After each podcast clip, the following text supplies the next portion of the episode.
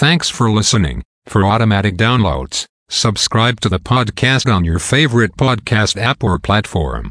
North American markets. S&P TSX was up on the week by 157.54 points, or 0.74%. Dow Jones Industrial Average was up on the week by 503.54 points, or 1.30%. Nasdaq was up on the week by 251.63 points, or 1.42%. The S&P 500 was up on the week by 83.13 points, or 1.66%. VIX futures was down on the week by 0.58 points or minus 3.86%. Overseas markets. The Nikkei 225 in Japan was up on the week by 611. 44 points or 1.59%. The China CSI 300 was up on the week by 124.81 points or 3.71%. The DAX in Germany is up on the week by 301.89 points or 1.76%. The CAC 40 in France is up on the week by 198.5 points or 2.56%. The FTSE 100 in London is down on the week by 5.43 points or minus 0.07%.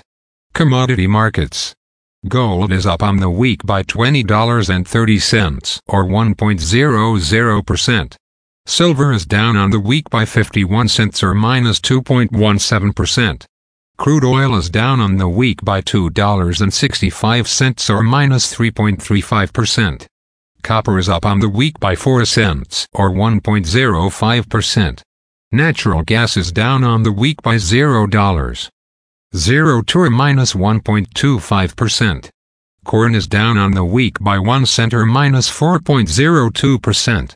Soybeans are down on the week by 2 cents and a quarter or minus 3.35%. Wheat is up on the week by 7 cents or 2.32%. The Canadian dollar is down on the week by minus 0.25 basis points or minus 0.19%. Highlights of this week's news. On Monday, to start the week, United States building permits and new home sales and Japanese consumer price index data is to be released. On Tuesday, markets look forward to United States house price index information. On Wednesday, set to be released is United States gross domestic product data. On Thursday, we look forward to French gross domestic product and German unemployment rate and consumer price index data, and Canadian gross domestic product and United States personal consumption expenditure index is all set to be released. On Friday, to finish off the week, Eurozone consumer price index is set to be released. Again, thanks for listening. For automatic downloads, please subscribe on a podcast app or platform.